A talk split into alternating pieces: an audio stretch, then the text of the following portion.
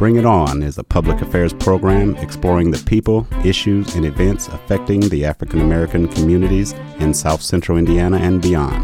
Bring It On is a forum for the people, by the people, produced by an independent team of volunteers working at the studios of community radio WFHB in Bloomington, Indiana, and financially supported by listeners like you.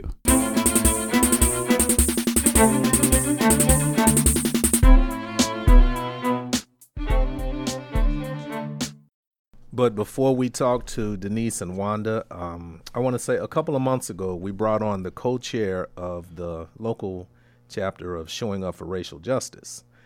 And they had a really powerful conversation about what that organization is doing to try and, and, and enlist and recruit white people to address and deal with the issues of racism. So, in light of what happened in Charlottesville over the weekend, we are really happy to bring Beth Applegate back on with us so she can tell us what her, how her organization is addressing that whole issue and any related issues at a national level. So, Beth, welcome back to Bring It On. Welcome indeed. Thank you, William. And you, uh, again, I want to start off by saying, by asking you, um, well, first of all, tell us, give us a recap of what your organization does, and then we'll go right into last weekend's events. Sure, thank you very much. So, I am the co chair, along with Jennifer Brooks, of a local chapter of a national organization called Showing Up for Racial Justice, also known as SURJ. And SURJ was founded in the response to the election of President Obama and decades of requests from people of color saying to white people, please talk to your own people, organize your own people, engage them in a multiracial movement for justice. And so SURJ locally here in Bloomington is about a year old, and we provide training um, we provide opportunities to dialogue. We've shown several films and facilitated uh, discussions of those films. And I was honored yesterday to speak at the Solidarity uh, rally on behalf of what we're doing. Okay, and we'll get into that a little bit later on also. But, you know, Beth, considering everything that your organization does, it, it almost seems prophetic because it seems like SURJ was just custom made to to address some of the uh, uh, issues, activities, the attitudes, and the racism that took place in Charlottesville last weekend. So, can you tell us um, what how SURJ is addressing this at the national level? Mm-hmm. Thank you. Yes, so SURJ um, with Indivisible and many other local organizations across the country um, helped organize the rallies that we saw here in Bloomington and across the country. Um, we also are building our momentum um, as more and more people kind of wake up to the overt racism that we're beginning to see in our country again. I mean, I want to say this is something that has always been here and has never gone away. Mm-hmm. But certainly, our current president has created an, an environment in which white supremacists, neo Nazis um, are feeling more emboldened here in Bloomington and in other places um, to let us know what they think. And so, SURJ nationally and locally, we really focus on bringing white folks together who want to do something um, and maybe don't know what to do, how to interrupt racism, how do I have that conversation with Uncle Ray, how do I say something to my neighbor who, you know, uh, has a, a, white supremacist flag out, um, what do I say to a student that is wearing uh, a Confederate flag cap, and we help white people practice interrupting racism. And we can't just stop there. While we know we have to change the hearts and minds of white people individually, we know that racism is also structural. So, um, SURJ is in a position to help local nonprofits here in Bloomington um, with anti racism, implicit bias training, and really thinking about what are the components of an organizational equity and inclusion process. So we work both at the individual and at the structural level. Yesterday, being Sunday, one of my thoughts was one of the things I hear from this right wing group, these guys, are that they're all Christians. They have these Christian mm-hmm. values. And I was thinking yesterday as people were sitting in church, they're sitting next to many of the same people who are supporting these type of ideas. Um, have you gone to any clergy to speak to them about bringing this issue up in church? Mm-hmm. Since so many of them seem to be thinking that this is the followings or this is the way of Jesus. Y- yes, um, SURJ nationally has a number of different um, focus groups and chapters.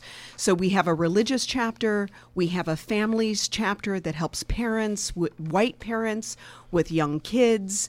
Um, we have an interracial chapter that focuses on the issues that interracial couples face.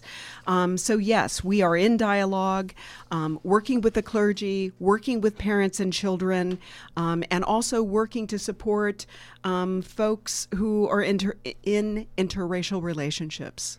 As we were talking before the show, you know, even here in town in Bloomington, it seems that people are getting more emboldened. Um, a next door neighbor of, of, of a colleague had a, a con- the Confederate flag on his truck today as I was coming to the show, and I did not know what to say without mm-hmm. being confrontational. Mm-hmm. So you mentioned that that you train and, and you teach white people how to talk to people when they see this, whether it be their cousin, their uncle, or whatever. What do you tell them? Mm-hmm. Great question. Well, and I had to, you know, an opportunity today, Cornelius, to practice what I preach in the sense that I um, was with my 94 year old mother at the IU Optometry Center, and a young man was sitting, a young white man was sitting across the room from me with his Confederate cap on. And so here's what I said. And here's probably what I would coach other white people to say. I started with a question. I went up and I sat, sat next to him and I asked him if I could speak with him, and he said yes. And I said, What does that cap mean to you? And he said, Well, it's about my heritage. And I, you know, nodded my head and, you know, actually posted this on Facebook today and got some good coaching from William, you know, saying the next question could have been, So tell me more about your heritage. And, you know, before I could ask my next, next question, he said, Well, I got this from my cousin and, and it's not racist. And I, you know, looked at him and I said, You know, the impact on me and that symbol is that it is racist to me. And I asked him if he was aware of the white supremacist rally in Charlottesville. And he said, Yeah, sort of, but, but that wasn't really racist. And I said, Yes, I, I really think it it is. And I said, in light of that, um, I'm really uncomfortable with you wearing this hat and the symbolism of the of the Confederate flag. Um, and I know a lot of other people in Bloomington would be really uncomfortable. And he just looked at me and said, "Well, you have your opinion." And what I know about white people is that, um, and Anne Braden, who you know was organizing um, with uh, Ella Baker and others in the '60s, really talked about capturing the hearts and minds of white people. And I think we need to do those kinds of conversations. Start with inquiry. Start from a place that. Um, I could tell by the end of the conversation he was squirming in his seat a little bit. He was uncomfortable being asked that. Um, and, you know, that is different than if I witness um, violence going on. And one of the uh, trainings that we're talking about bringing uh, to the city of Bloomington is bystander training. What do you do if you're any person who's witnessing an active, uh, an act of violence? And so I think we have to differentiate between inquiry and interrupting and challenging people about their beliefs, about their symbols, and when we're actually facing uh, violence. And so there would be different, a different skill set and a different intervention for both of those. But today, I started with some questions while at the same time being really clear that I disagreed and believed that the Confederate flag was a racist symbol. You know, um, it sounds like you have many resources and tools at your disposal to to coach people and how to uh, address those situations, how, how to respond to them, and, and how to navigate through something like that. But the, in my mind, the first thing you have to know how to do is how to crack that egg, mm-hmm. because I have to be able to assess the situation, engage this person, and make a determination if it's uh, even safe to approach this person. Now, the, the, the, the gentleman that you saw sitting there with his girlfriend in a clinic, um, I think after a few minutes, I, I, it would be safe to assume that it's okay to approach him mm-hmm. in a respectful, tactful manner. And the response that he gave to you, uh, "This is my heritage." That's that. That's something that he heard from somebody. That's why I said my next question would have been, would have been, "What is your heritage?" Mm-hmm. And there's no doubt in my retired military mind he wouldn't have been able to answer that. Mm-hmm. And so, and that would have opened the door Mm-hmm. You know, a huge door right well, there. Well, maybe, maybe not. It could have also closed the door out of embarrassment. He may have got to the point of gotten very defensive because he did not would not have known how to answer that question. That's true. That and you know that's part of the risk that you have to take in addressing this. And something you said earlier, uh, actually before we went on air, about having a difficult time getting white people to sign on. Mm-hmm. I have always thought, uh, like back when I was on active duty, um, I used to, to teach and train on uh, racism, sexism, uh, things of that nature. What I found out was the main thing that kept whites from even having the discussion was the nature of racism, slavery was so horrifying. They were actually embarrassed and afraid to talk about it because it's just too ugly it's like this uh, picture that you might you might look at, and it's so graphic, you, you just don't want to discuss it. And that's the same effect that certain uh, aspects of, of, of racism, you know, have on, on different people. I think that's absolutely right. You know, William. Um, I think white guilt is a real issue that we have to over, overcome. And I think the other thing that I know about white supremacy and the system of white su- supremacy is you know, its sole purpose is to keep us separated and keep us isolated. And, you know, we are taught from day one as white people um, not to talk about race, not to raise it.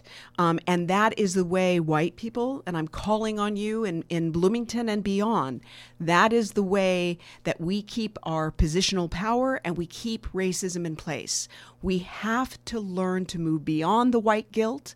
We have to move beyond what a colleague of mine, Robin uh, DiAngelo, coined white fragility, where we immediately become defensive if somebody says that sounded racist or, you know, that sounds like white privilege.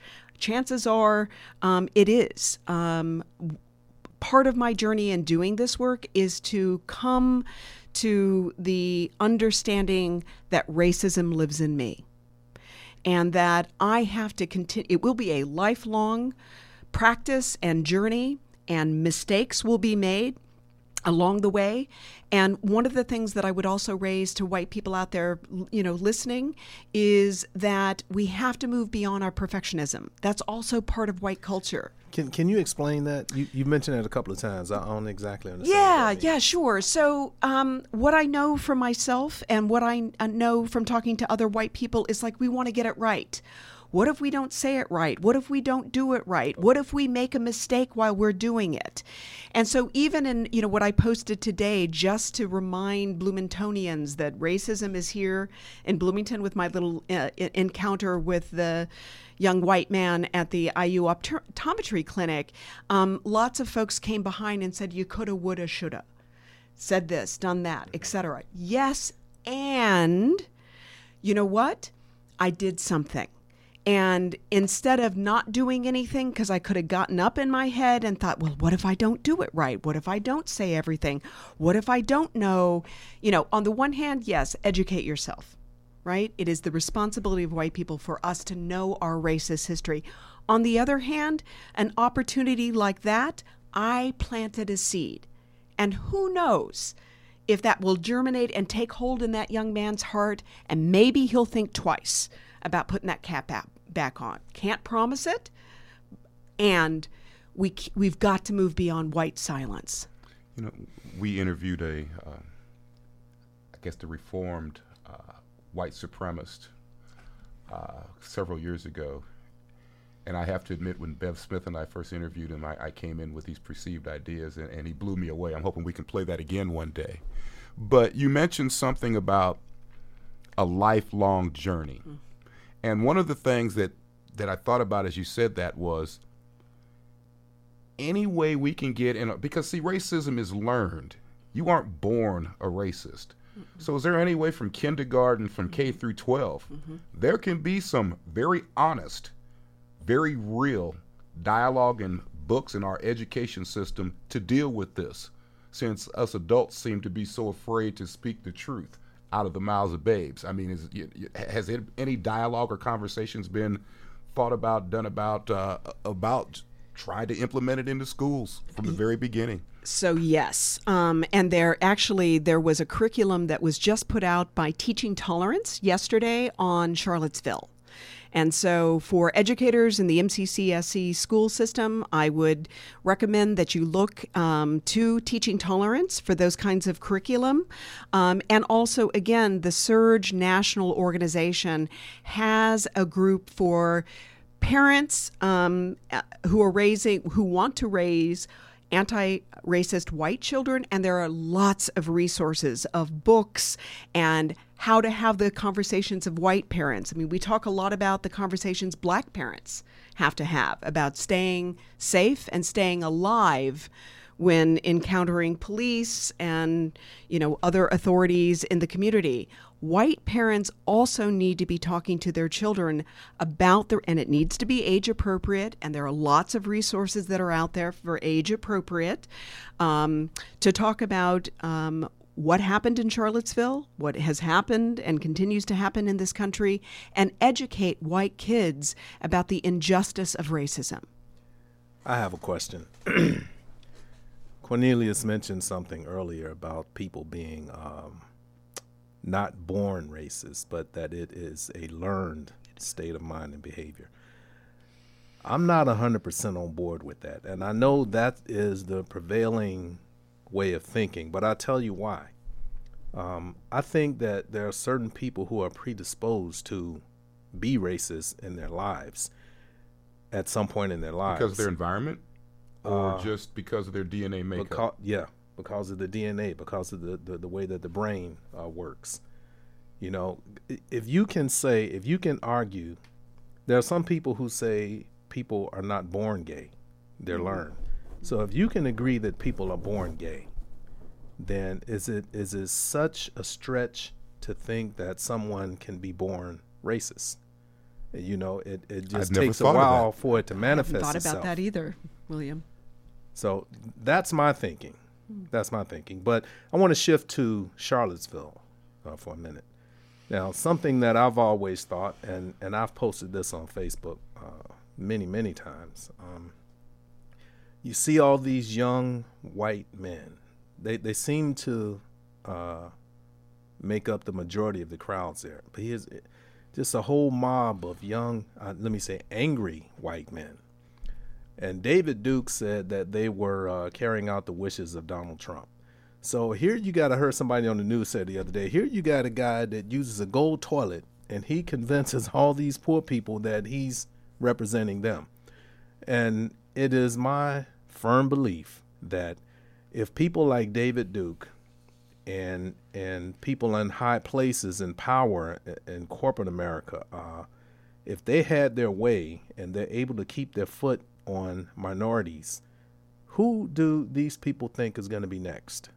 If you're not a part of that elite, who do you think they're going to put their foot on next? Those same guys that are out there protesting and, and saying that they're taking, you know, making America white again.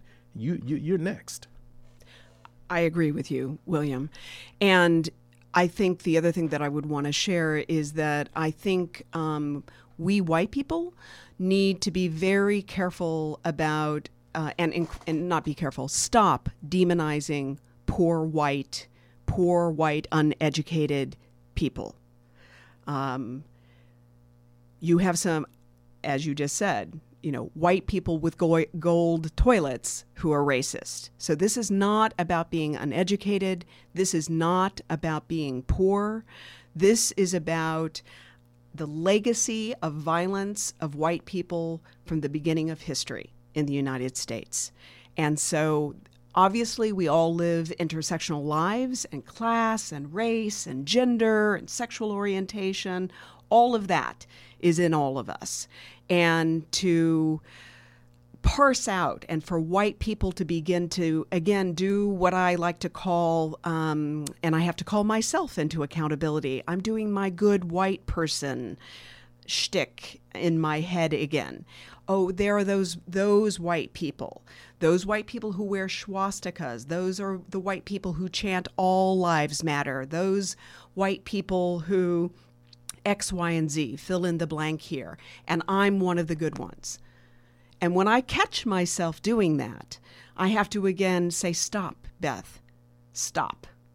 Because the racism lives in me, and it is much more worth my time to think about how the continuum of white supremacy mm-hmm. lives in me. Those beliefs, those behaviors, the way in which, um, for example, just the other day, I was walking down the B-Line, not a stitch of ID on me.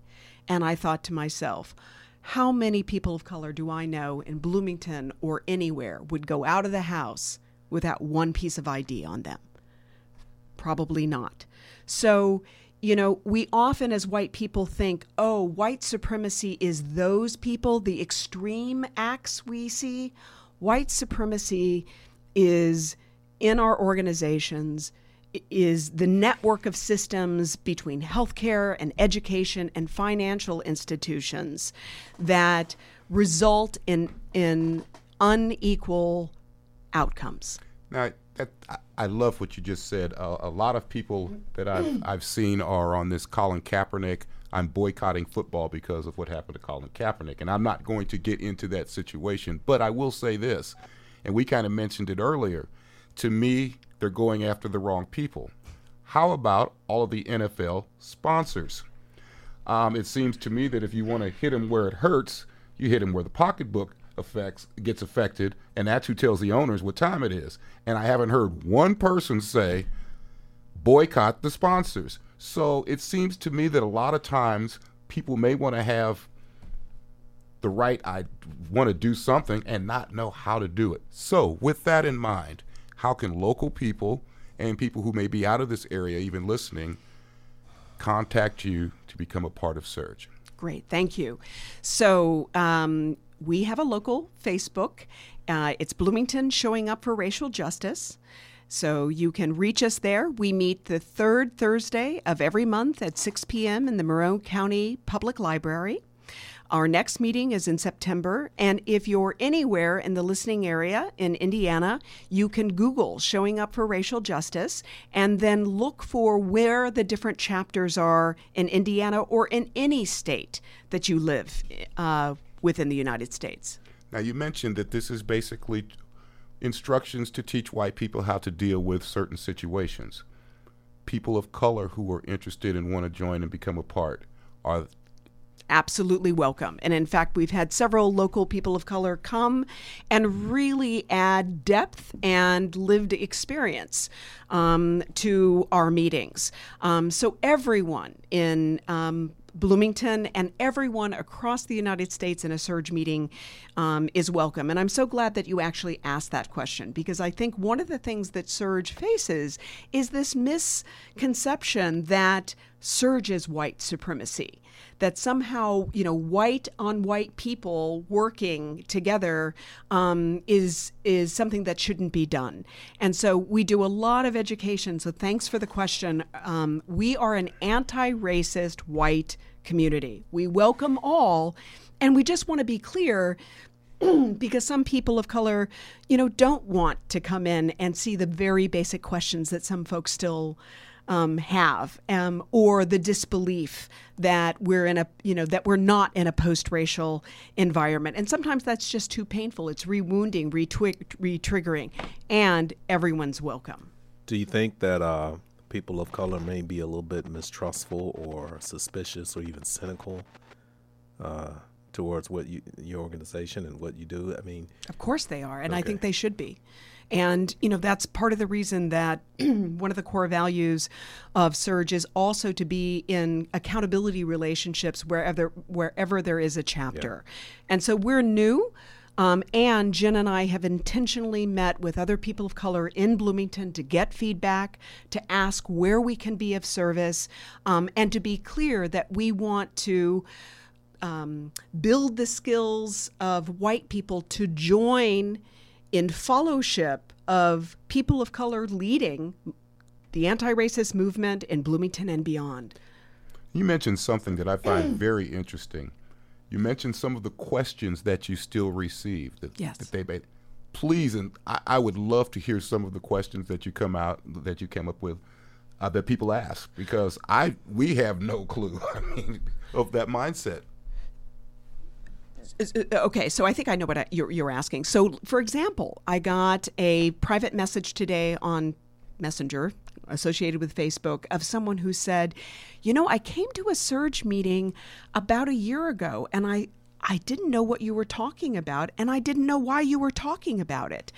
And I went to the rally yesterday and I get it. Thank you for the work you're doing.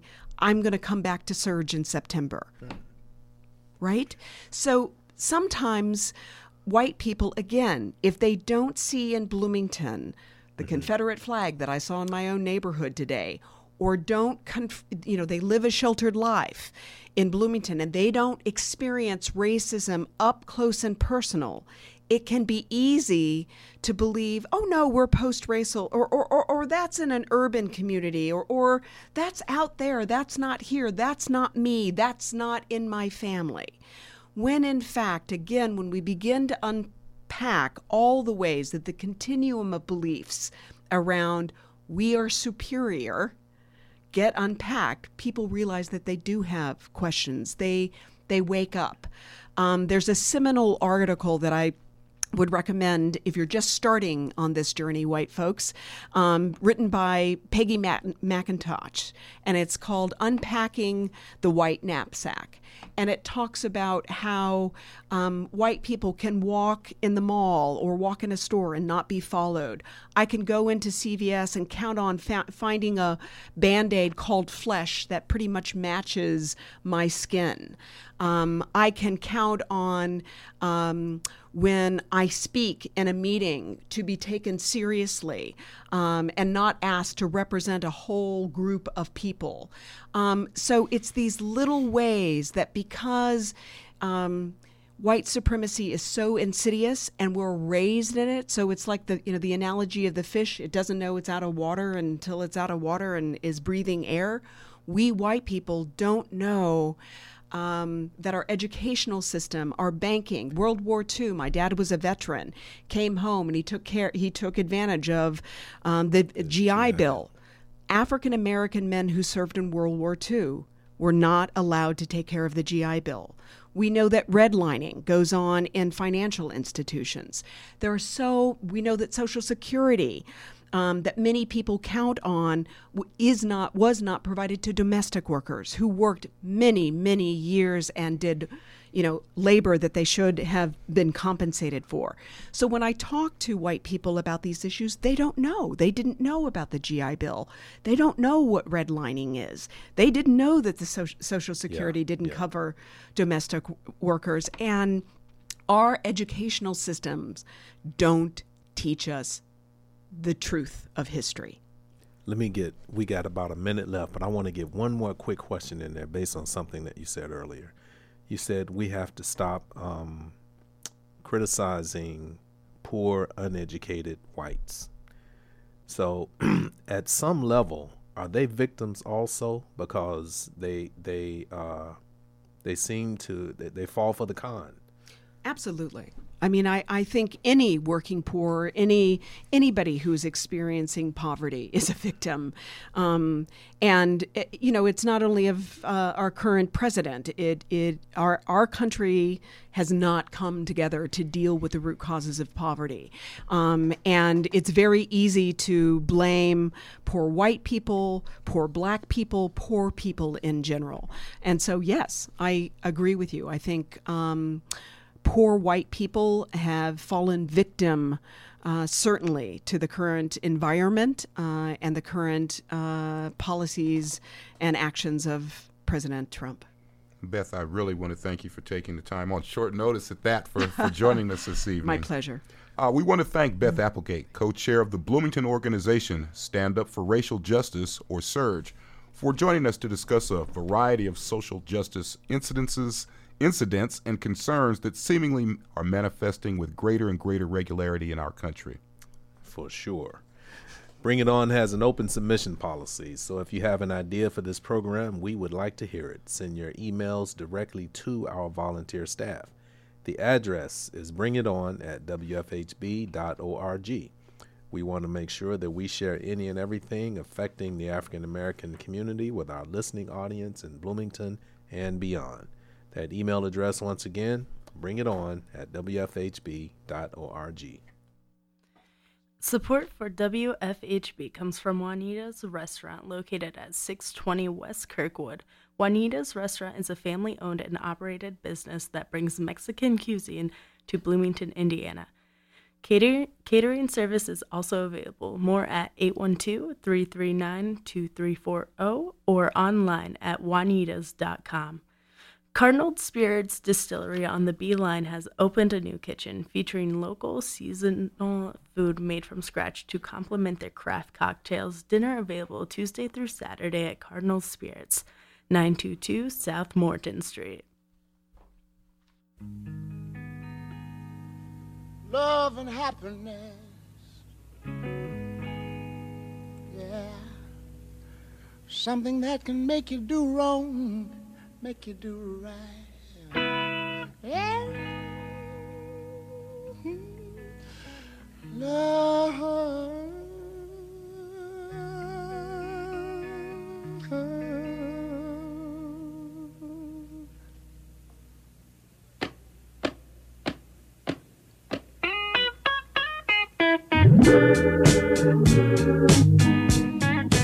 Love and happiness.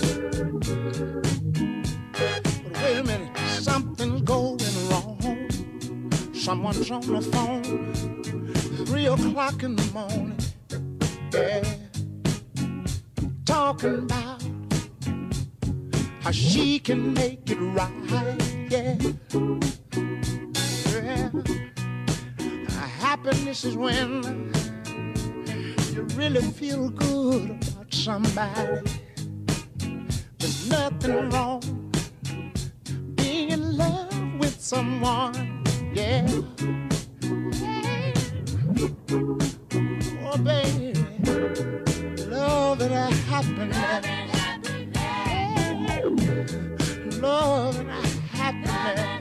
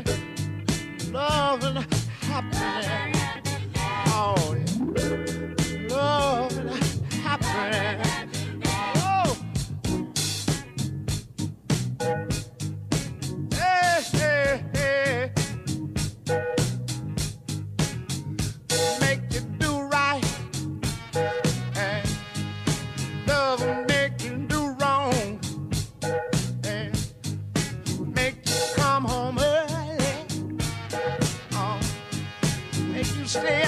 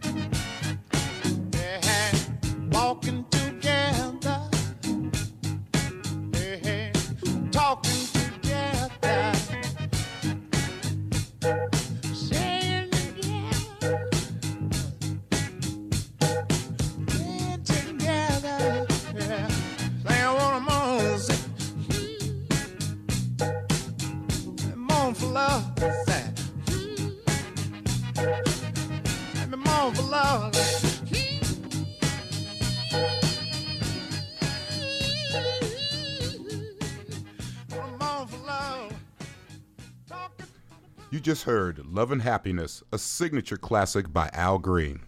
This is Bring It On, the People's Forum for Black Culture in South Central Indiana and beyond. Are you a tweeter? If so, you're invited to follow the WFHB News Twitter account. It's a great way to get breaking news and updates on what's going on behind the scenes and on the air with WFHB News. Go to twitter.com and search for WFHB News, or you can always visit our news website at wfhb.org slash news. To keep up with local news and find out what's happening behind, behind the scenes at WFHB, you're invited to like the WFHB Facebook page. Go to facebook.com and search for WFHB. Or you can always visit the WFHB news website at wfhb.org slash news. Bring It On is Indiana's only public affairs program dedicated to the African American community here on WFHB 91.3 FM and live on the web at WFHB.org. For Bring It On, I'm William Hosea. And I'm Cornelius Wright. At the top of the hour, we shared that we would be having a discussion with Denise Valkyrie and Wanda Savala, two participants in this weekend's protest rally, Stand in Solidarity with Charlottesville. Bloomington comes together to say no to white supremacy. Denise joins us in studio, and Wanda will be joining us by phone shortly. So, Denise, welcome to Bring It On. You haven't been here before, right? No, I haven't. Okay. Oh, well, welcome. to Bring It On. Well, thanks for having me. Well, before we actually get into yesterday's protest rally, um, I want to talk about your work with the uh, Women's March in Washington, D.C., because as I was saying earlier, uh, for me, I didn't know anything about it. I, I woke up that morning that it was taking place, and it was it was massive and it was worldwide, and I was just in awe, and I couldn't help but to s- just sit there and watch it. Right. So, what? Tell us about uh, the role that you played. Well, um, the night of the inauguration or of the uh, election, I had been working in a newsroom as a volunteer and watching the uh, election results come in. And uh, as the night wore on, my hope faded. And uh, I got home that night uh, about one o'clock in the morning and uh, saw a post from a woman who said we should march on Washington. And I said, well, that sounds like a great idea. So I created an event for Indiana. And at the same time, another woman, uh, Teresa, um, also created a, an event. So there were two events that were started in Indiana for the March on Washington.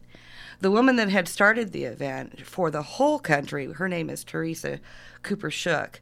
Uh, she's from Greenwood, Indiana. She's a grandmother, and she was living in Hawaii. And she felt like there needed to be a response to the the policies and the rhetoric that had been presented during the election process, and as a resistance towards what that could mean as him being president. So I went to sleep. I invited had invited 40 people. When I woke up, there were 500 people that said, "Yeah, that's great. Let's do it." And it kept growing until we had about 6,000 members. There were people throughout the uh, state of Indiana that also wanted to uh, participate and um, wanted to participate in the march throughout the state because they wouldn't be able to go to Washington, D.C. We started fundraising. Um, I developed some scars uh, with some help of a of a one of the other women that were uh, organizing. Uh, we put together a board. We got every bus that we possibly could. We sent 25 buses. We sent people um, that wanted to go that wouldn't have the funds to go with the scars and the fundraising that we did. Um, we have helped people participate in panels that were taking place in Washington, D.C. We helped people get to Indianapolis. We helped them get to Lafayette. Um, and we, it, it was just amazing, you know, the, the amount of growth that came from that organically from the people that were interested at, in um, uh, resisting the policies that we, we now we're seeing come to fruition. You know, it, it's so interesting you should say that. I'm sure across all demographics, there must have been a lot of different conversations about problems that are going on. But were there any major problems and focuses that the majority of women women saw that were really relevant to that march? Well, we kept saying, you know, women's rights are human rights, are humans' rights. That, you know, women are the mothers of the world. You know, we, we've given birth to everybody. you know, you wouldn't be here. even Donald Trump. Even Donald Trump had a mother, you know. Um, I wonder how she feels about what's going on. But well, and and her KKK membership, I'm sure she was okay with. Was she really? Yes. See, that's her thing. I don't even want to. Both his parents. Really? Yeah. I'm I'm not surprised. So, um, but that's what happened. You know, that's what came about. And so, from the Women's March, the mission. I want to just say what our mission is. Um, all right, great. Is to harness the political par- power of diverse women and their communities to create transformative social change.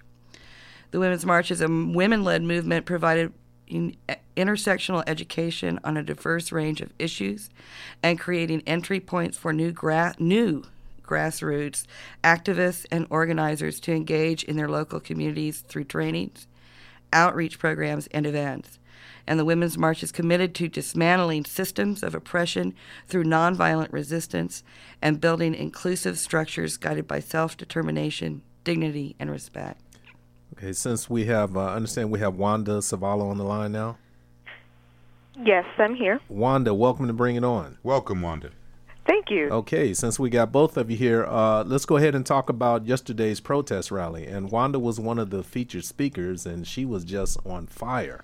So, Wanda, why don't you go ahead and reflect on some of your comments uh, from yesterday's protest rally? Sure. So, when I think about my comments for yesterday's rally, I was really trying to, you know, speak directly to the audience. I know that sounds very obvious, um, but to make it even more explicit, you know, Bloomington is a fairly white community, uh, which is just fine. Um, but I think the message that we need to ham- hammer home to um, our white allies, many of whom are in the crowd, is that we really need to open up conversations uh, right now, the time is ripe for that work. Um, friends, neighbors, children, family members, they're all hungry for for some kind of answers, um, even if they may not have the right words to ask or the right words to inquire. And for a community that is as progressive as Bloomington, has as many resources as Bloomington, you know, the folks who stand alongside uh, people of color and black communities in particular, and Jewish communities as well, are well positioned uh, to, you know, to speak up and speak out and speak often, um, and to use their resources to to make a difference. One of the things that I wondered about when I saw this was was there any flack that you received from the from anyone for putting the march together or putting the rally together? Well, to be clear, uh, I wasn't at all a lead organizer for uh, for the rally. Uh, Indivisible Ninth District, uh, under the leadership of Abby Ong, uh, she just kind of really put it together and showed it out, um, and her team um, as well. So definitely want to give some credit and kudos there.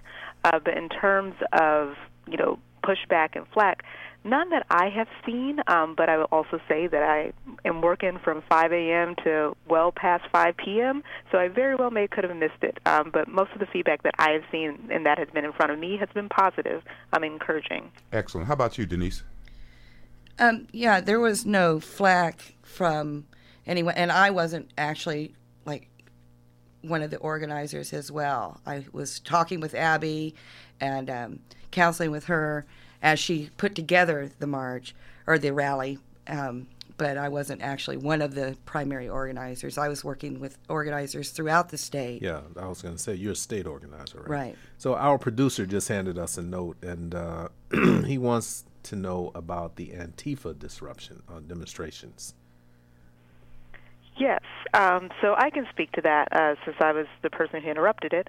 That's right. Um, Well, I'll be clear. Like, I don't know the Antifa organizers personally, um, and I also don't uh, hold any uh, grudge or malice. Um, but what happened, from my perspective, is that uh, I believe a member of their leadership uh, spoke during uh, the open mic por- portion, for lack of a better term, and then afterward uh, gathered uh, his supporters uh, to do um, a march uh, up and down uh, the, the varying streets um, with the bullhorn.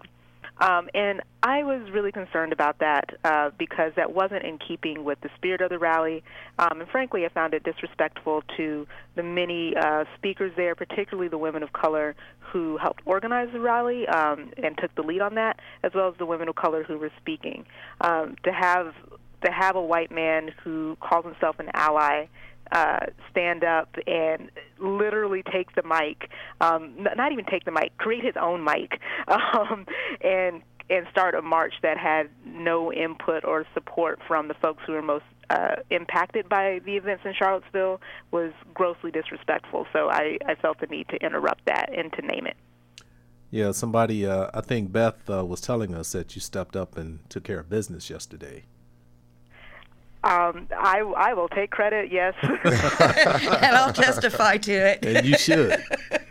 yeah, I, I don't typically like being, oh, well, I did this, but I, I did that, and like I, I felt moved to do so uh, for the reasons I named previously. So I think one of the main topics um, on the uh, news shows over the last couple of days is the president's kind of lackluster response uh, towards the uh, agitators and, and the Charlottesville incidents. And well, he came out with the new comments today. Oh yeah, after being under considerable pressure, and it has absolutely no uh, credibility in, oh. in, in my mind. None whatsoever. How many hours away was it? Who wrote it for him? Yeah, well, exactly. Go. Like well, as I put on Facebook, it took President Redo two days to have someone in, to find someone in his administration that could rewrite it.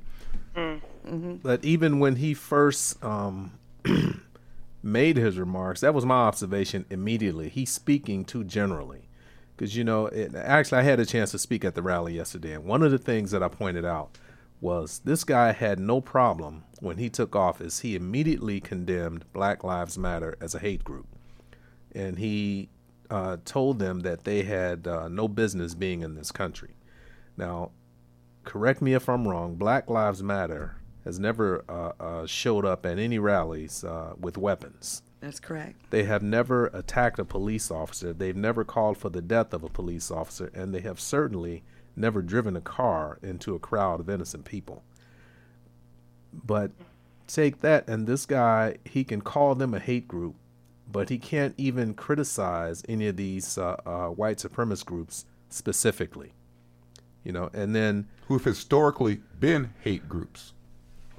Yeah, they're the the oldest uh, terrorist group in the United States is the KKK.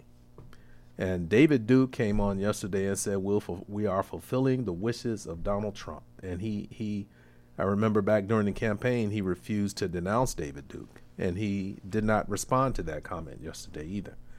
And then uh, even after that, so you have these Republican senators, Marco Rubio, Orrin Hatch, uh, Rand Paul, and they criticize uh, President Trump's uh, speech about Charlottesville.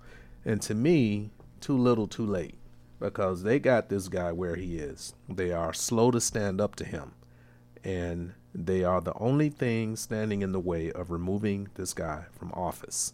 And they're still dragging their feet. If they were serious about it, then they would be out front and leading the charge uh, against all of this nonsense instead of hiding behind press releases. So, this is I'm I'm wondering. You said the oldest hate group in the United States is the KKK. Mm-hmm. So Ter- terrorist group. C- terrorist group. Correct me if I'm wrong, but wouldn't it be the Confederates? And isn't that what they were gathering in Charlotte, Virginia, for yesterday, to take down the um, or not yesterday, but they gathered to protest the removal of a Confederate general. Well, but that was a war. Can you can um, you I'll really interrupt for a second? Okay. Um, I think it's less valuable to figure out which group is the oldest. That's true. Right. And then really focus in and name on name the fact that a, a, a significant part of our country's leg- leg- legacy and history is rooted in treating people who have darker skin as unequals. There used to be a time very early on in the country's foundation when that wasn't a thing or was significantly less of a thing. But uh, the folks who founded this country, and I won't name names because my history is a little bit rusty and I want to be inaccurate, but you know the people that we may think of as founding fathers decided, hmm, if we can create this division between um, lighter skinned folks, quote unquote white, and darker skinned folks, quote, quote unquote black, then you know we can we can turn a profit essentially. Um, and I think that's the that's the idea worth uh, zooming in on and worth dissecting and pushing back on. You know, I think about a conversation I was having with my partner um, over the weekend. Um, you know, and he's he's just he's a lot of really wonderful things, um, and intellectually sharp is one of them. And he noted, you know, if white folks um, on this, you know, white nationalist kick, you know, wanting to celebrate quote unquote white history, quote unquote European history. If they want to do that, why aren't they celebrating the white people who, I don't know, helped bring an end to slavery? Why aren't they erecting statues to Abraham Lincoln? You know, and my partner is being a bit tongue in cheek, but it's worth noting that there's a very narrow segment of white history that uh, these groups are interested in, and it gives the lie to what they're really about. Um, so I think it's really worthwhile dissecting dissecting that mindset and that history, and less valuable to figure out who did who threw the first stone. One of the things we have to remember that it wasn't that long ago that we are the only country to go to war with each other because half the population thought they should be able to own the other half. So none of this is really surprising to me because nothing has really changed over those years. And until we come to grips with the fact of the matter is that we're all equal and we're all in this together, as long as someone's trying to think they're better or more superior than another person, I don't know how you change that mindset. And that's the frustrating thing. As I said earlier, I've been fighting this since the 60s in Berkeley. I've seen marches, I've seen rallies. Lord knows I've seen marches and rallies. And it's the same thing all over again. When are we going to come to a solution? Denise, you wanted to address that? When are we going to come to a solution? I hope it's in our lifetimes. I hope that I, I, I have gotten hope again. You know, I talked about waking up and not having hope. But I've got hope again because I haven't seen those rallies. I, you know, I was born in the 60s. I haven't seen the marches. I was in a bubble working to try to support my family and just doing my own thing until I got woke up. So I'm hoping that in my lifetime our children see a, a solution coming about. So, Wanda, let, let me ask you a question. Mm-hmm. Um, would you agree that these uh, um, white supremacists, neo Nazis, uh, white nationalists, uh, many of them are are angry and protesting and fighting based on a falsehood that those statues, that flag, is part of their heritage because um, those statues were not erected and put up until the beginning or, or maybe uh, midway through the uh, civil rights movement. That was a response to the civil rights movement. So those statues didn't go up after the Civil War, and and they're they're trying to portray it as if they're being robbed of their heritage. That's interesting. Um, I would say that uh, these statues and the men um, that are commemorated, no matter when they were erected, um, whether it's you know in the civil rights era prior to that, and just to affirm to affirm your history there, um, it is a part of their heritage. However, it's it's it's a part of their heritage that should be shameful, um, and that's what I find disturbing is that uh, folks are not um, ashamed and then therefore angry um, at what men like Robert E. Lee uh, represent um, and and stand and stood for. Um, so yeah, white folks should absolutely own that Robert E. Lee is part of their past and that slavery is a part of their past. But the celebra- the celebratory aspect is what uh, unnerves and disturbs me. It belongs in a museum. Yes. Exactly. So, well, we have about two minutes, so I'm going to let both guests take have some last statements about uh, the rally yesterday. What's going on in this country? Well, we for me, we briefly talked about um, you know, the hope that I've got, and there were 10 uh, vigils that we know of in Indiana, and we're finding out about more of them every day. And those vigils had Indy 10 Black Lives Matter, Matter involved, Black Lives Matter in uh, Bloomington. They didn't even know each other existed. You know, so we're seeing that people are coming together. We're putting people out in front and taking a, a, a back seat and asking them to give us a direction on what we're mm-hmm. supposed to do. Uh, Wanda, before you respond, we neglected to tell our audience what it is that you do and who you represent. Great. Um, so, uh, my name is Wanda Savala. I'm the Public Affairs Manager for Planned Parenthood Advocates of Indiana and Kentucky. Um, and that would uh, transition smoothly into kind of my last thoughts here.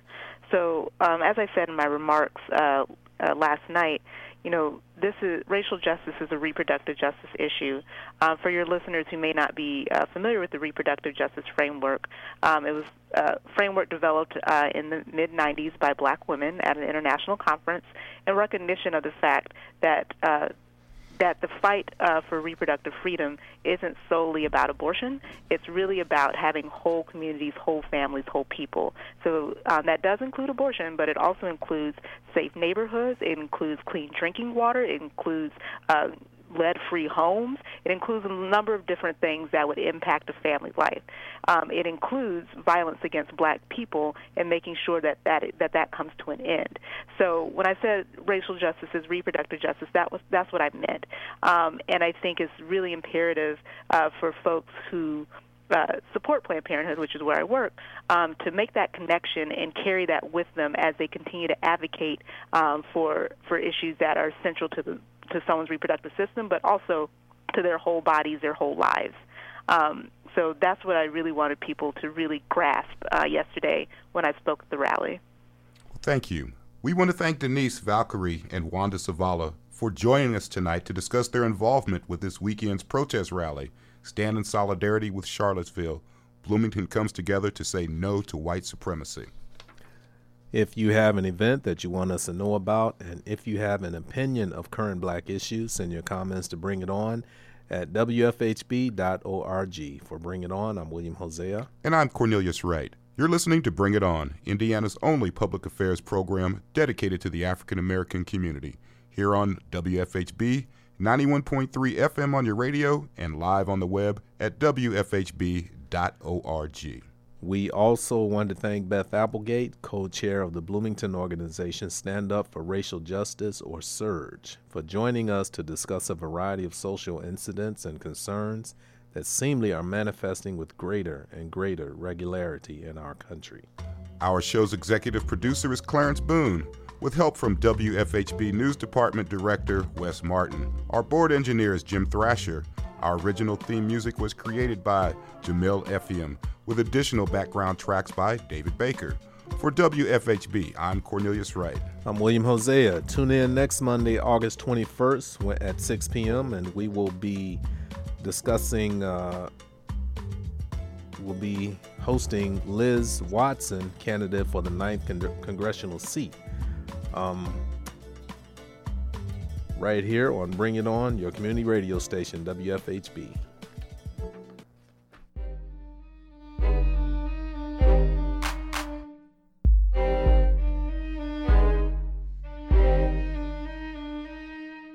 You've been listening to Bring It On, a volunteer powered production of Community Radio WFHB in Bloomington, Indiana. Bring It On is your forum for open dialogue on the people, issues, and events affecting the African American community in South Central Indiana and beyond. Send your comments, suggestions, and story ideas directly to the Bring It On staff. The email address is bringit at wfhb.org. That's bringit at wfhb.org.